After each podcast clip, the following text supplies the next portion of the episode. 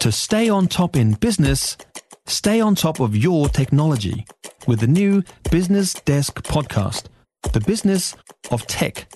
Listen on iHeartRadio or wherever you get your podcasts. And with us now is Dan Mitchinson, our US correspondent. Hey, Dan.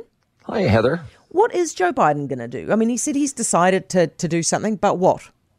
Um, he's not saying, uh, just like we heard in the world wires right now, and for good reason. I mean, you don't want to tip your hand, do you? I mean, there's no timeline on this at this point in time. Uh, as you mentioned, he doesn't want to fan the flames in the Middle East at this point. But other than that, I think the details are pretty vague. Uh, he did speak to the families today of the three soldiers. He's going to attend, we know, a, a dignified transfer at Dover Air Force Base on Friday. But I think he's I mean, it's it's kind of a, a, a tightrope you're walking here because I mean the the administration's been criticized by Republicans for not taking a strong enough action against the attacks, so he's going to have to be careful because you want to have a show of force. But then again, you don't want to have an attack that's going to lead to a lot more retaliation, do you? So when are we supposed to find out what he's actually going to do? He won't even say that at this What? point I mean, this is what is he buying time? You you can't. It's the most bizarre thing to do, isn't it? To say I've made a decision, but then not tell anybody what the decision is or when we're going to find out what the decision is. It is, um, and and usually when you get a politician or a president that says something like this, I've made a decision, but I'm not going to tell you anything about it. It usually happens fairly quickly, so I wouldn't be surprised if we wake up tomorrow morning and find out something's happened, or if certainly something hasn't gone down by the end of this week. Okay. Donald Trump's allies on social media have decided to start trolling um, Taylor Swift quite heavily. Is this is this in anticipation of her potentially endorsing Joe Biden? That seems to be the reason. I got to tell you, Heather. I mean, you talk about a divisive country. I mean, not just politics now, but here she is dating a player from the Kansas City Chiefs, and there are those that love this story and the fact that she's increased interest in the NFL over here and viewership, and others who say she's distracting and becoming the center of attention. But because everything she touches seems to turn to gold here, I mean, her concert tours, she helped the economy last year, her movie, so there's concern she may be involved in politics. And if that's the case, um, she would probably have a lot of influence, especially on younger people. How voters. bad is it at the moment? Is it is it getting quite rough on her? Uh, getting uh, on her, yes. Yeah. I mean, there's a lot of trolls. There's a lot of memes. I mean, Trump's, com- uh, you know, already made comments about why would anybody listen to her? She's nothing. She's a passing fad. And I'm thinking, Mm. does he even know who she is by saying that?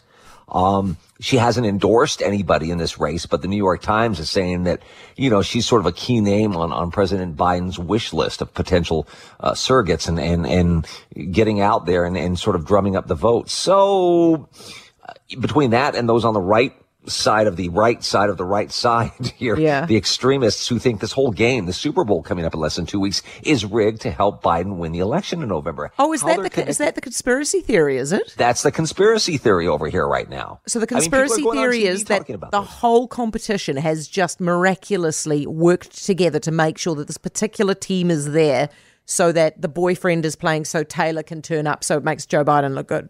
Yes. That's pretty crazy. Yeah. Okay, well, you know, whatever. I suppose as long as you're having fun in your own head.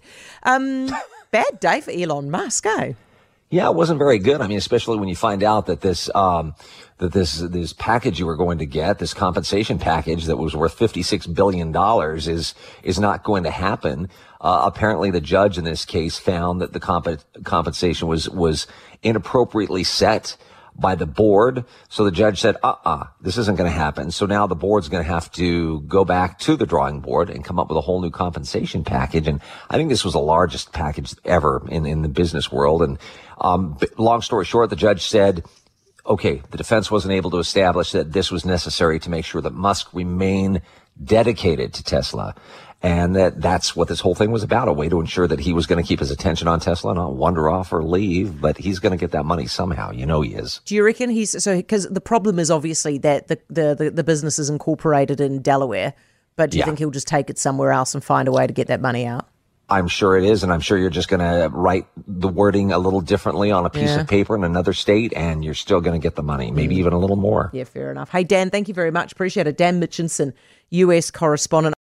For more from Heather du Plessis-Allen Drive, listen live to News Talk ZB from 4 p.m. weekdays or follow the podcast on iHeartRadio.